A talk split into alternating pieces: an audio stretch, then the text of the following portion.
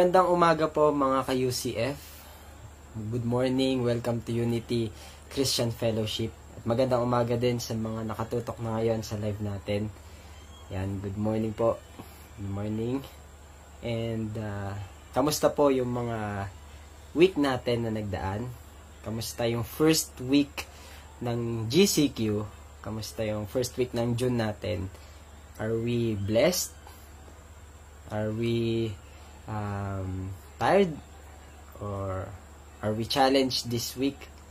One thing is for sure, pinagpapala at, at iniingatan tayo ng Panginoon. No? And this morning, bago tayo magtuloy-tuloy, gusto ko din munang batiin yung mga nag-birthday na leaders natin, primary 12 leaders sa church, no. Una sa lahat, batiin natin si Ate Mel and Ate Jennifer Imbile. Yan, si Ate Mel at Ate Jen Imbile. O kayo din, i-type nyo din, magbumati kayo sa kanila ngayon. And, ganun din kay Ate Joyly na nagbo-birthday naman ngayon. So, good morning po. Happy watching, happy birthday, Te Joy. Yan, so, alam na. And ngayon naman, na, tapos na tayo bumate. Ngayon naman, magpo-proceed na tayo sa ating um, topic. Pero, before we proceed dun sa theme natin for this month of June, meron pala, meron akong pa-game. May, may, may maikling game lang ako saglit bago tayo magtuloy. And, kung sino yung unang dalawang makakapi, makakahula ng tamang sagot, dapat kompleto, dapat sakto ah, yung word, ay merong, ano, merong nag-aantay na prize sa inyo. So, yung prize mamaya, ipipm ko na lang, pa, ano, ppm ko na lang dun sa makikita kung unang dalawang tama yung sagot. So, ang tanong ko is, this, get ready. Ready na? Ang question natin, ano ang theme natin nung month ng May? Ano yung theme natin nung month ng May? So, i-type nyo ngayon dito sa comment section natin. At yung unang dalawa, sila yung mananalo. Unang dalawang tama. So, ang clue, hashtag unbreakable, then, yung kasunod nun. Yun yung hinahanap ko na sagot. Hashtag unbreakable, and then blank. So, yan. Mamaya, babalikan ko sino yung, ano, yung mananalo. Unang dalawang mananalo. So, ngayon naman po, punta na tayo. Dami kong intro, no? Punta na tayo sa monthly theme natin ngayong June. Ang theme ng month natin ay fulfillment of promise. Ito yung um, magiging focus natin for this month. So, last month, ang naging focus natin ay prayer. So, ngayon naman, magpo-focus tayo sa promises ng Panginoon sa buhay natin and paano ba natin makiklaim, paano ba natin ma-enjoy yung promise ng Lord na binibigay niya sa atin. So, yan. Ang Diyos natin ay Diyos ng mga pangako. Amen? Our God is a God of promises.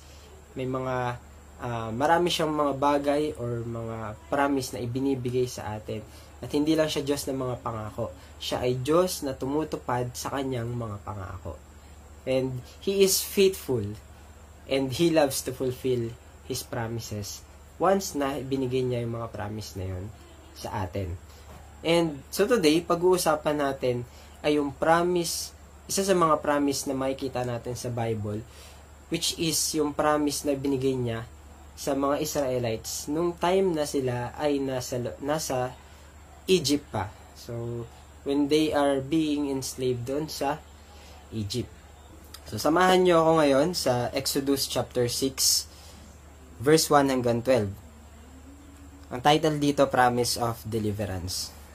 Verse 6 chapter 6 verse 1 Then the Lord told Moses, Now you will see what I will do to Pharaoh When he feels the force of my strong hand, he will let the people go. In fact, he will force them to leave his land. And God said to Moses, I am Yahweh the Lord. I appeared to Abraham, to Isaac, and to Jacob as El Shaddai, God Almighty. But I did not reveal my name Yahweh to them. And I affirmed, reaffirmed my covenant with them under its terms. I promised to give them the land of Canaan where they were living as foreigners. You can be sure that I have heard the groans of the people of Israel who are now slaves to the Egyptians, and I am well aware of my covenant with them.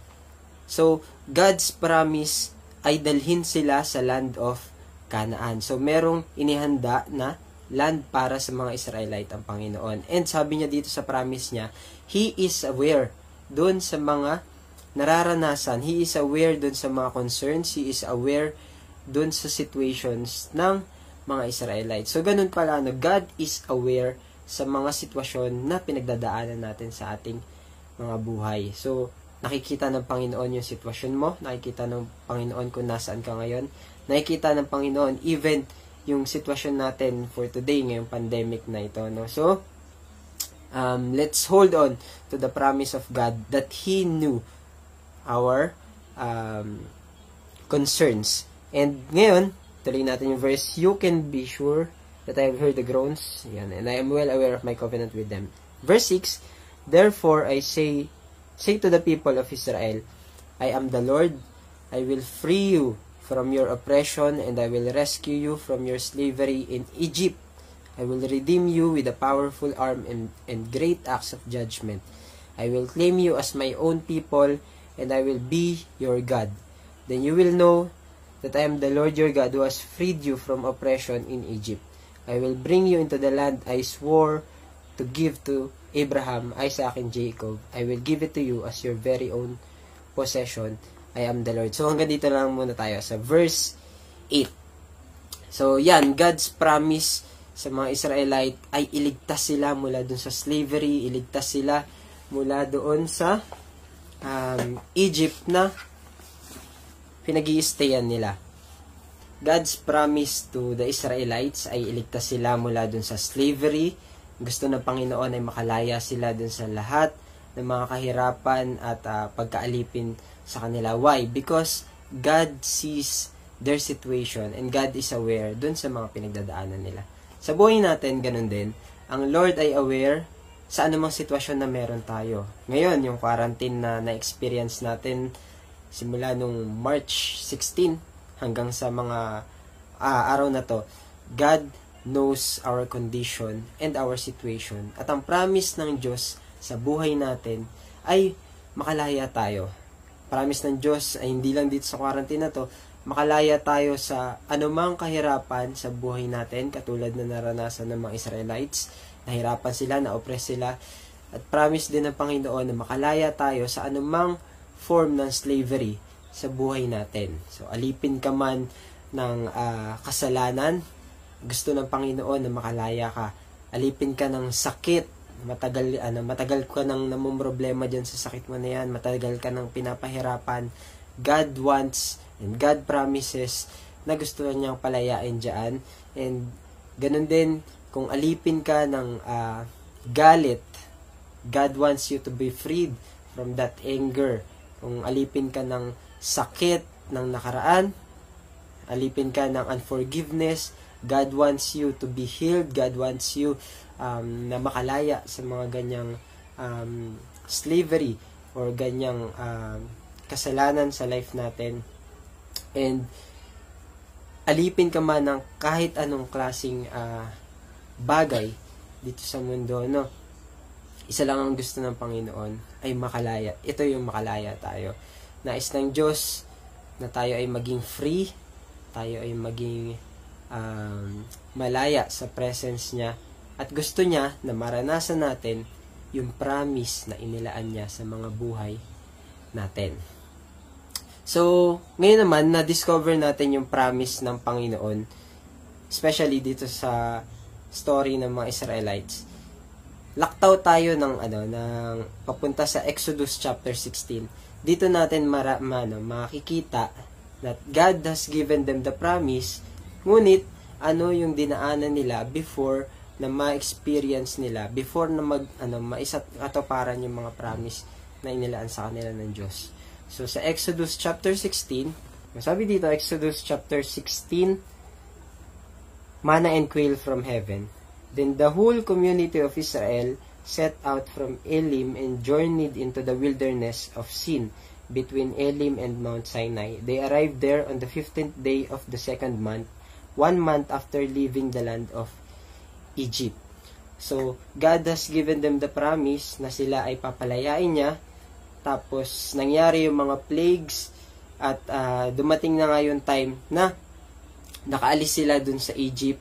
Ito yung time na kung saan na God turned the seas into highways para makadaan sila nasa Red Sea, and then, nakarating na sila sa wilderness. Ito na yung time na yon And after, one month after, nung journey nila sa wilderness, ito yung nangyari. There too, the whole community of Israel complained about Moses and Aaron. So, one month pa lang na nakalab, nakalabas sila ng Egypt, they are on their way to the fulfillment of God's promise to them, ngunit sila ay nagreklamo. Sila ay nag complain.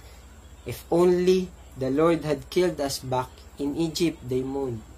Kung sana pinatay na lang kami ng Diyos doon sa Egypt, sabi nila. There we sat around pots filled with meat and ate all bread we wanted. But now, you have brought us into this wilderness to starve us all to death. So, grabe yung pagrereklamo nila to the point na binabalikan nila kung ano yung buhay nila dati sa Egypt. Sa Egypt. At gusto nila na doon na lang sila kumpara dun sa uh, nan, kung saan sila naroon ngayon which is yung wilderness. Sabi nila mamamatay lang sila sa gutom doon. And then the Lord said to Moses look I am going to rain down food food from heaven for you. Each day the people can go out and pick as much food as they need for that day. I will test them in this to see whether or not they will follow my instructions. On the sixth day, they will gather food, and when they prepare it, there will be twice as much as usual. So Moses and Aaron said to all the people of Israel, By evening, you will realize it was the Lord who brought you out of the land of Egypt.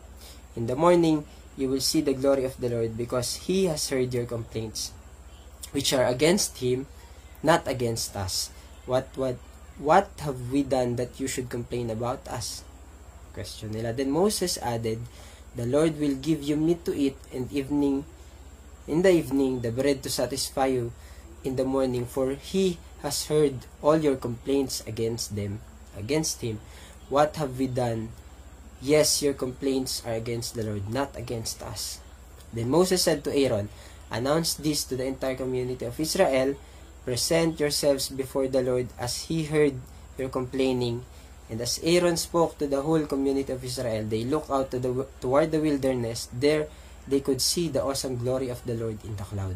Then the Lord said to Moses, I have heard the Israelites' complaints. Now tell them, in the evening you will have meat to eat, and in the morning you will have all the bread you want. Then you will know that I am the Lord your God.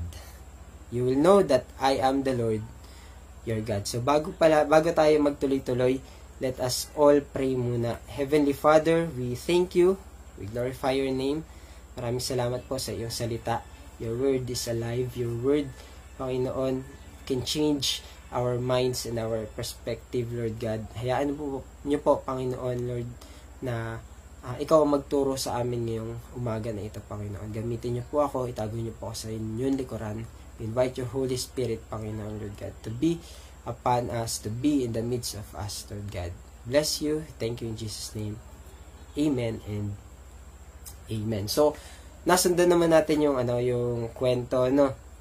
God promise, God's promise is to bring the Israelites to the promised land, but the people complained, the people dwell on their previous conditions. So, sabi dito, nilagay ko dito sa note, we cannot experience fulfillment of the promise if we will hold on to our past. Katulad ng mga Israelite, kung tayo ay lilingon, titingin doon sa mga previous na buhay natin or yung Egypt natin, hindi tayo makakapunta doon sa promised land ng Panginoon sa buhay natin. So what is the Egypts in her life. Ano nga ba yung mga Egypt? Ang mga Egypt, ito yung mga place of oppression. Yun, describe ng Panginoon kanina do sa Exodus 6 na uh, papalayain niya mula sa oppression yung mga Israelite. Egypt is a place of oppression. Ito yung uh, lugar na kung saan tayo ay na-oppress or pinapahirapan. No? Pinapahirapan tayo ng mga kasalanan, pinapahirapan tayo ng mga iniisip natin. No? And Egypt is a place of discomfort. Discomfort, comfort, why? Siyempre, hindi naman sila komportable dun sa place na yon dahil sila ay pinapahirapan, sila ay hindi hindi maayos yung kalagayan nila. And Egypt is a place of distress. So ngayon, ikaw ba ay distress? Ikaw ba ay um, namomroblema? Yan. So, Egypt is a place of distress. Egypt is also a place of slavery. No? Slavery mula saan? Sa kasalanan, slavery mula sa idolatry, slavery mula doon sa um, sa Egypt na tinutukoy dito sa verse natin. And Egypt is also yung mga lugar na naging comfort zone na natin dahil sa mga ino-offer na bagay nito sa atin. So katulad ng mga Israelite, naging comfort zone nila yung Egypt kahit nung una discomforting siya. Nung una hin, ano hindi sila komportable but because uh, merong meat, merong bread na ino-offer sa kanila, naging comfort zone nila yun. That's why nung dinala sila ng Panginoon sa wilderness, hinanap nila yung place na, yung yung place na yun. Gusto nilang bumalik kasi nagugutom sila dito sa wilderness. Gusto nilang bumalik sa comfort zone na lang nila. Yung comfort zone natin, ito yung mga Egypt sa buhay natin. So ikaw, tayo, ano ba yung mga comfort zone natin? Baka mamaya ito na yung nagiging Egypt sa atin, no? So, one month pa lang sila na naglalakbay, nagreklamo na sila. Tayo kaya, how many days na tayo na naka-quarantine? Ano ba yung makikita sa atin ng Panginoon? Tayo ba yung mga Israelite na magre-reklamo dun sa kung nasaan tayo ngayon? Or tayo yung makikita ng Diyos na nagpapasalamat despite sa mga kinakaharap natin? And tayo yung makikita ng Diyos na nag patuloy na nagtatrust sa Kanya na meron siyang promise na ibinigay sa atin at hindi niya hahayaan na manatili lang tayo sa ganito. And dadalhin niya tayo dun sa promised land. So, ano nga ba ang ibig sabihin ng salitang promise? Yan. So, kanina pa natin binabanggit eh, puro promise. No? So, what is promise? So, sabi dito, a promise is a declaration or assurance that one will do a particular thing or that a particular thing will happen. Ibig sabihin, ang assurance ay ang promise, meron daw siya, meron daw yang assurance. Merong uh, merong declaration. Ibig sabihin, may isang tao na nangako sa iyo, ibig sabihin, tutupadin niya, gagawin niya yung bagay na binitawan niya or salitang ibinigay niya sa iyo. Yun yung promise. For example, merong meron na ba nag-promise sa atin? Uh, halimbawa, yung kaibigan mo, nag-promise siya sa iyo na ililibre kita sa next week.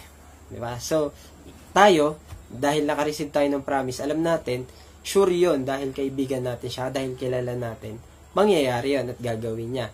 So, ganun yung, ano, ganun yung promise. So, hindi lang naman siya sa, sa kaibigan, marami pang ibang ano, marami pang ibang example ng promise, no? Pero, the greatest, o yung pinakamatindi na marireceive natin na promise, ay hindi lang sa mga kaibigan natin, hindi lang sa pamilya natin, hindi lang sa love life, or sa kung sino man dito sa mundo, higit sa lahat, yung promise na nagmumula sa Lord, yun yung greatest promise na pwede mong ma-achieve or pwede mong ma-receive sa buhay mo. So, promise is also assurance or assure someone that one will definitely do, give, or arrange something, undertake, or declare that something will happen. So, ayun nga, someone will definitely do. And that someone is God. So, yun yung gagawin, gagawin ng Panginoon, anumang ipinangako niya sa atin. So, para sa inyo, para sa iyo, ano ba yung ibig sabihin ng salitang promise? Kapag naririnig mo yung word na promise, ano yung unang pumapasok sa isip mo. So, pwede mo siyang i-comment dyan sa comment box natin, comment section. Ano yung unang salita or unang bagay na naisip mo kapag naririnig mo yung salita, ang promise. Sige, type nyo. And, ito, why does God choose to give His promise to you and me? Naitanong mo na ba yan sa sarili mo? One time? Bakit kaya pinili tayo ng Panginoon na bigyan or um, ibigay sa atin yung mga promises niya? Why does God choose to give His promise to you and me? The answer is this. He wants us to learn something about His character. Gusto ng Panginoon na may matutunan tayo or ma-discover natin yung character ng Panginoon kung sino ba talaga siya. God is faithful. Sa mga karakter ng Panginoon. Kahit hindi tayo faithful, si Lord faithful pa rin siya sa mga promises na binibitawan niya, binibigay niya sa atin. And God is true. Ang Diyos ay totoo, siya ay tunay, siya ay tapat sa mga salita niya. So gusto din ng Panginoon na tayo, ito, when, ang gusto kasi ng Panginoon eh, makilala natin siya. And dahil nakilala natin ng Panginoon, meron tayong gagawin sa sarili natin. No? Si Lord ay faithful, so gusto din ng Panginoon na maging faithful tayo. Si Lord ay true, God is true. Gusto din ng Panginoon na maging totoo tayo. And God is loving. Ayan. So, promise ng Panginoon na um, mahalin tayo. No? And it is one of His character na siya ay mapagmahal. So, gusto din ng Panginoon na tayo mismo ay maging mapagmahal. Una sa lahat sa Kanya, and pangalawa sa kapwa natin. And God is also patient. Pagdating sa promise, isa yan sa mga mahirap para sa atin, no? Yung patience Yeah, patience to wait. No? Gusto ng Panginoon, si Lord ay patient at gusto ng Panginoon na tayo ay maging patient din. Especially sa paghihintay doon sa mga promises na binigay niya sa atin. No, so marami sa atin dito ngayon, you are waiting for something from the Lord. God wants you to be patient. God wants us to be patient. God is also forgiving. Isa yan sa mga karakter ng Panginoon na gusto niyang matutunan natin. And, dapat din tayo ay maging forgiving. Parang katulad ng patience kanina, ng waiting, mahirap din yung forgiving. Hindi natin, kumbaga para sa atin, hindi siya ganun kabilis, no, matutunan. Forgiving, no. But God wants us to be um, a forgiving person. Dahil ito yung character din ng Panginoon. God God is kind, and marami pang mga bagay. Na, so, ganun din, bakit nga ba binibigay ng Lord yung promise niya sa atin? Because He gives promises to us so that we will see His nature and learn deeper truths about His character and personal care for us. God cares for you. God cares for me. Alam ng Panginoon yung mga sitwasyon natin. Alam ng Lord kung nasaan tayo ngayon. And He has personal care for us because it is it is his character and God is faithful to keep each and every promises he is all powerful and we can trust him to take care of all that concerns us. So yan si Lord ay powerful si Lord ay, ay faithful si Lord ay kayang gawin lahat ng mga bagay na alam natin no? Or nalalaman natin or even yung mga promise na ibinigay niya sa atin, God can do everything. And because of that, iyon yung mga bagay na gustong matutunan ng Diyos kung bakit niya binibigay sa atin yung mga promise niya. And now that we know what is the promise, ano ibig sabihin, why does God choose to give His promise to you and me or to us? Ngayon naman, how can we claim the promise of God? Yan. So, how can we claim the promise of God? Number one, trust only the Lord. So, sabi sa Exodus chapter 16, verse 2 to 3, There too, the whole community of Israel complained about Moses and Aaron. If only the Lord had killed us back in Egypt, they moaned. There we sat around pots filled with meat and ate all the bread we wanted, but now you have brought us into this wilderness to starve us all to death. Gusto ng Panginoon na matuto tayo mag-trust sa Kanya sa bawat promises na nare-receive natin or binibigay niya sa atin. Dito sa story natin, nag-complain na yung mga Israelite kay Moses and kay Aaron and even gusto nilang bumalik dun sa Egypt. They don't trust God and His plan for them nawala yung trust nila sa Panginoon dahil naging focus na lang sila doon sa sitwasyon na kinakaharap nila. So tayo ba, in this pandemic, kanino tayo nagtitiwala? Katulad ka din ba ng mga Israelite? Katulad din ba tayo ng mga Israelite na they kept on mur- murmuring when they faced problems? Isa ba tayo sa mga nagre-reklamo, Lord, ang tagal-tagal na nung ano, nung quarantine na to, ang tagal-tagal na naming na nasa mga bahay namin. Ang tagal-tagal na ng lockdown na to. Diba? Are we complaining katulad ng mga Israelites or are we trusting the Lord and trusting His process and His plans for us? Diba? Dinala tayo ng Panginoon dito sa sitwasyon na to dahil may purpose siya sa atin. Same as dun sa story natin. May purpose kung bakit sila nandoon sa wilderness na yon. They are on their way to the fulfillment of God's promise to them at kailangan nilang dumaan doon sa wilderness. But do you think or na iisip ba natin do they trust God nung noon nandun na sila sa kalagitnaan ng wilderness? So maybe nagreklamo sila, maybe nawala yung tiwala nila sa Panginoon. So dapat sa atin, kapag may nare-receive tayong promise sa Lord, patuloy lang tayo magtiwala sa Kanya, patuloy na mag-trust doon sa kung ano yung nais niyang gawin sa atin. So, sabi sa Proverbs chapter 3 verse 5 to 6, Trust in the Lord with all your heart and do not lean on your own understanding. So, God is saying na aware siya sa mga bagay na kinakaharap natin ngayon God wants to say to us na trust in me. Trust in the Lord with all your heart. Huwag kang manangan or huwag kang magtiwala doon sa sarili mong karunungan or human knowledge because why? Because I can provide everything that you need. Yan ang sinasabi ng Panginoon. Lean not on your own understanding. Ako ang magbibigay sa iyo ng wisdom, ako ang magbibigay sa iyo ng strength, ako ang magbibigay sa iyo ng mga bagay na hinihingi mo.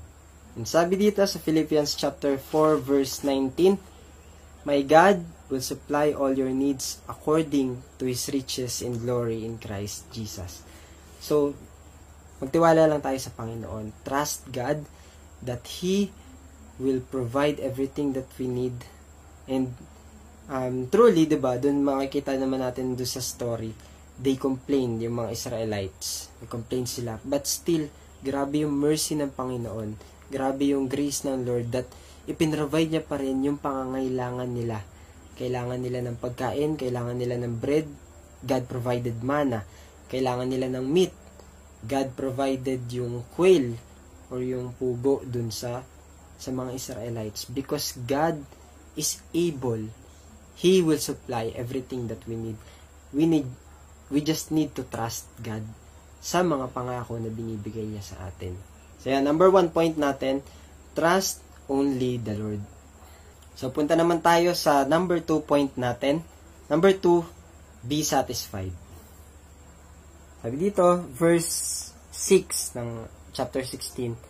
So Moses and Aaron said to all the people of Israel, By evening, you will realize it was the Lord who brought you out of the land of Egypt. In the morning, you will see the glory of the Lord because he has heard your complaints, which of which are against him, not against us. What have we done that you should complain about us? Then Moses added, The Lord will give you meat to eat in evening and bread to satisfy you in the morning, for he has heard all your complaints against him. What have we done? Yes, your complaints are against the Lord, not against us. So dito sa number 2 point natin, God is teaching us to be satisfied in everything or in every situations that we have. Lalong-lalo na when we talk about God's promise to us, we need to be satisfied in Him. No? Maybe yung mga situation natin sa paligid will um, cause us to complain, will cause us not to be satisfied with God. Ngunit, hindi tayo dapat mag-focus doon sa mga nangyayari sa paligid natin. Just like the Israelites, nakita kasi nila, wala kaming pagkain, wala kaming, wala kaming meat, wala kaming bread. Wala na lahat. Gutom na kami, mamamatay na lang kami sa gutom. But, doon ipinakita sa kanila ng Panginoon, through Moses, that these people are complaining. No? Nagko-complain sila na nagko-complain. Actually, ilang beses, maraming beses binanggit yung word na complain dito. Inulit-ulit ni Moses sa kanila. Why? Because ayaw ng Panginoon na nagko-complain sila. Sabi ni Moses, hindi kayo sa amin nagko-complain. Sa Diyos kayo, yun, kay God kayo nagko-complain at hindi sa amin. God what God don't want us. God doesn't want us to complain. And ayaw ng Panginoon na yung puso natin ay mapuno ng mga pagrereklamo. So don't complain about what you're going through in your life. Ano mang kinakaharap mo ngayon, pasalamatan mo yung Panginoon dahil nandyan ka. It is His plan for you. Before mo ma-receive yung promise mo.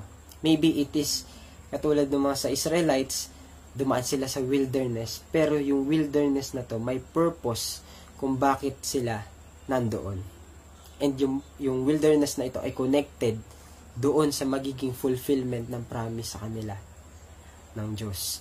So, don't complain about what you're go- going through.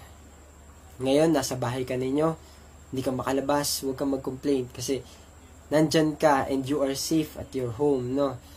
Hindi ka, ano, hindi ka lumalabas at hindi ka, ano, hindi ka possible na mahawaan ng sakit. So, pagpasalamat mo sa Panginoon kasi nasa bahay ka ninyo, meron ka tinitirahan, meron ka tinutulugan, meron ka pagkain na kinakain.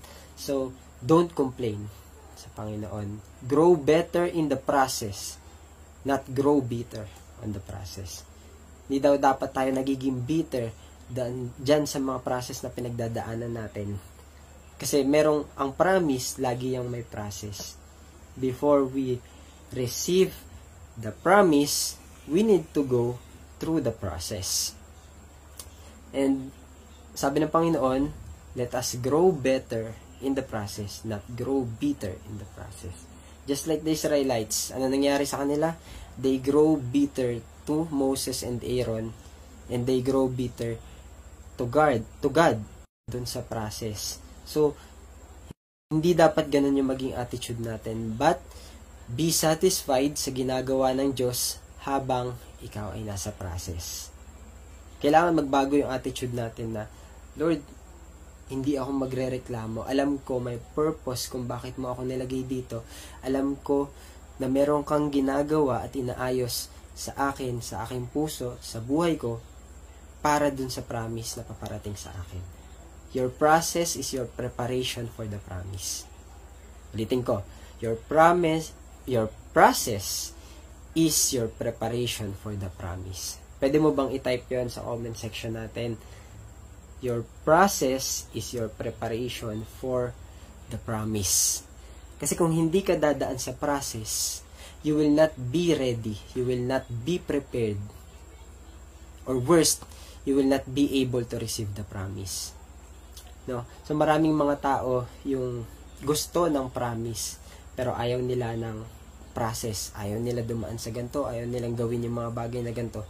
Ang gusto lang ay yung promise. Gusto namin makapunta na dun sa promised land. Bakit ba kami nandito pa sa wilderness? Bakit ba kami nandito? No. And gusto ng Panginoon na maintindihan natin na ang process ay preparation natin sa promise, no? And kaya nga sa mga company, 'di ba, napakahalaga nung process. Kasi for example, sa sa line or sa manufacturing, kapag ang isang product ay hindi dumaan sa process or nag-skip ng process, automatic out of standard na yan. Automatic, no good na yan. So, ganun din yung life natin. Parang ganun din yung life natin eh. Kung hindi tayo dadaan sa process, pwedeng maging no good tayo or pwedeng um, hindi maging maganda yung quality natin as a person. Kaya nga, for example, merong, merong mga, gata, may mga tao na nagpe-pray na maka-receive sila Lord, i-provide mo yung ganito pangangailangan ko. Lord, I need money, ganito, ganyan, ganyan. For our number three point, number three, desire to experience the promise.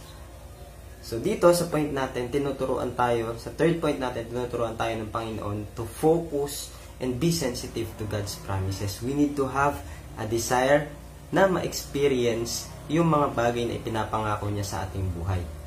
So, dapat tayo, dinideser natin na tayo mismo ay uh, na-experience yun. Hindi lang tayo basta nakiki uh, sabay or hindi, hindi lang tayo nakikiray doon sa testimony ng iba, yung mga promises na ginawa ng Panginoon sa kanila. Pero dapat, nagkakaroon tayo sa puso natin na, Lord, gusto ko din na mangyari sa akin yung mga promise na ibinigay mo at pinangako mo sa akin.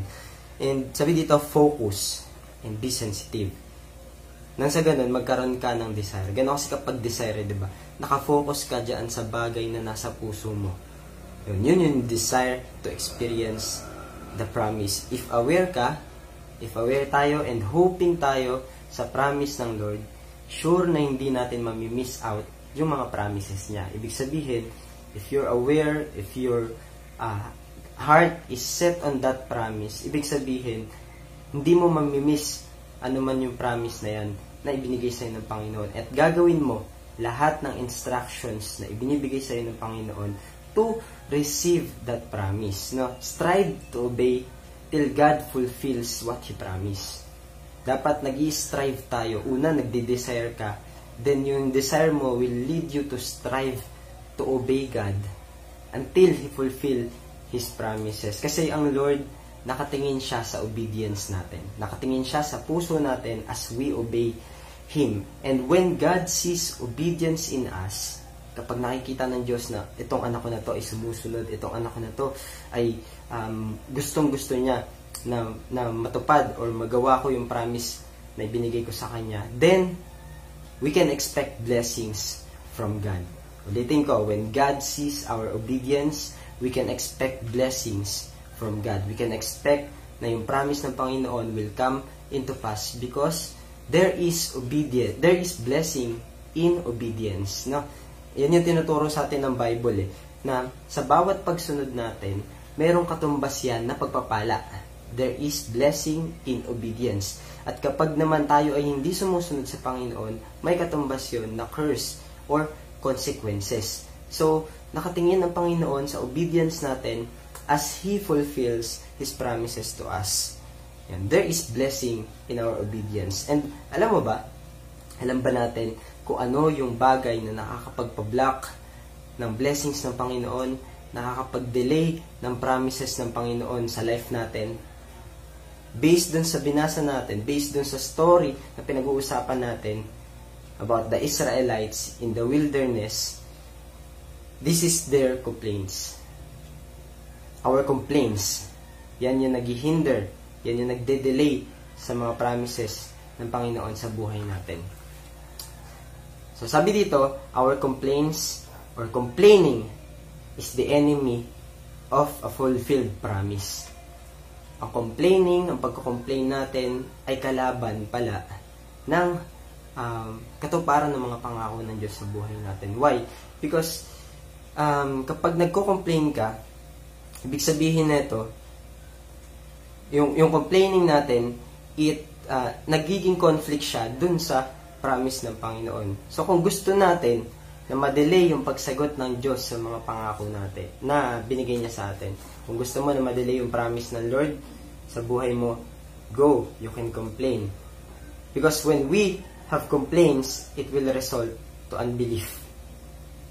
And unbelief leads to doubt. And when, kapag yung, yung puso natin napuno na ng doubt, then, there is no room for faith to be activated.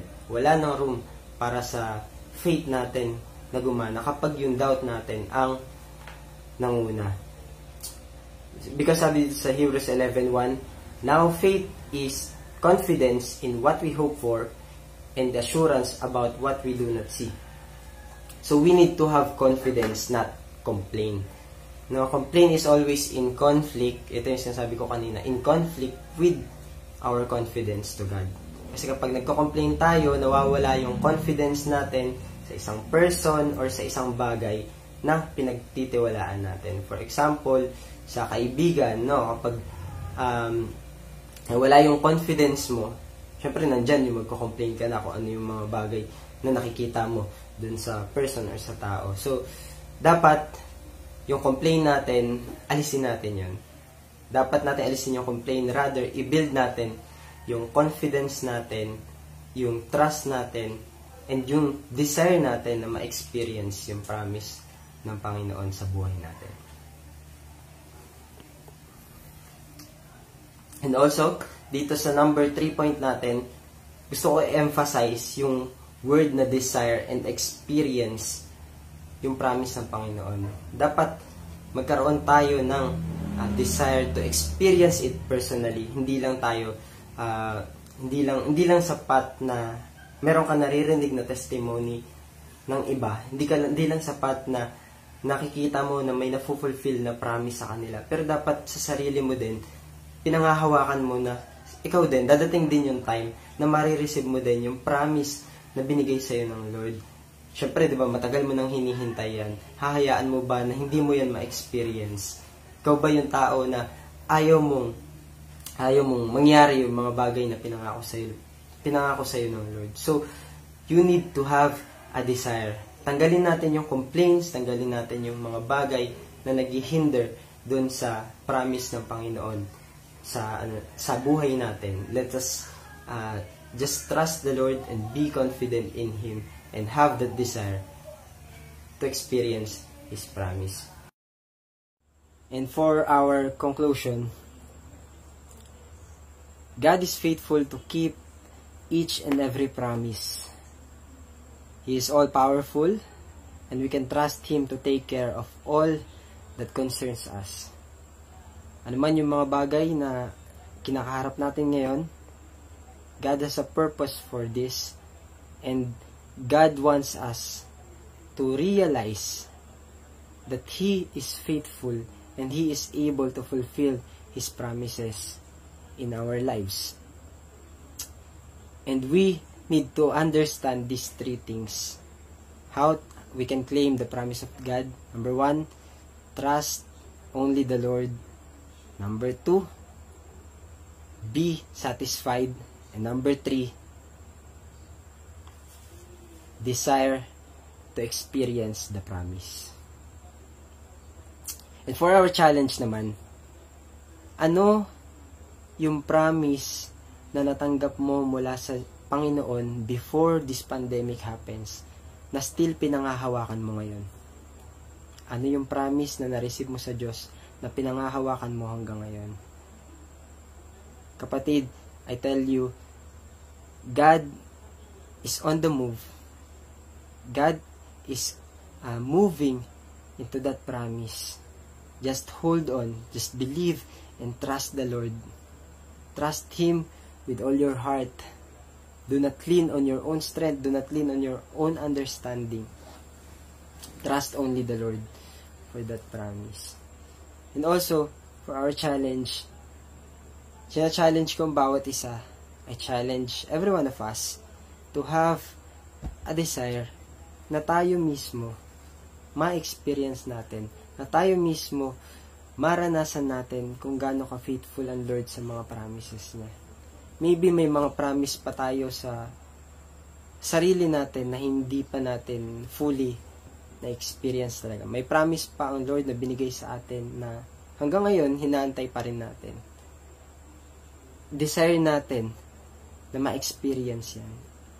Just hold on to that very promise of the Lord in your life. Sabi doon, He who promised to us is faithful. And gagawin niya lahat ng mga bagay na ipinangako niya sa atin. May iwan lang ako na, na verse sa atin 2 Peter chapter chapter 1 verse 4 and this and because of his glory and excellence he has given us great and precious promises these are the promises that enable you to share his divine nature and escape the world's corruption caused by human desires dun sa unang part nito nakita ko he has given us great and precious promises God's promises are magnificent, God's promises are precious and have extreme value. May extreme value yung promise ng Panginoon at ganun din, tinetreasure ka ng Panginoon. Ang pagtingin sa'yo ng Diyos ay valuable, ikaw ay precious, ikaw ay importante, mahalaga sa Panginoon. That's why binibigay niya, binigyan ka niya ng great and precious promises sa buhay mo. Ngayon, I just challenge you to take hold of that promise that you have received from the Lord. And huling verse na lang na iiwan ko, Hebrews chapter 10 verse 23. Hold fast the confession of our hope without wavering, for he who promised is faithful. Pigit po natin yung mata natin and let us all pray Heavenly Father, we thank you, we honor you, and we bless you.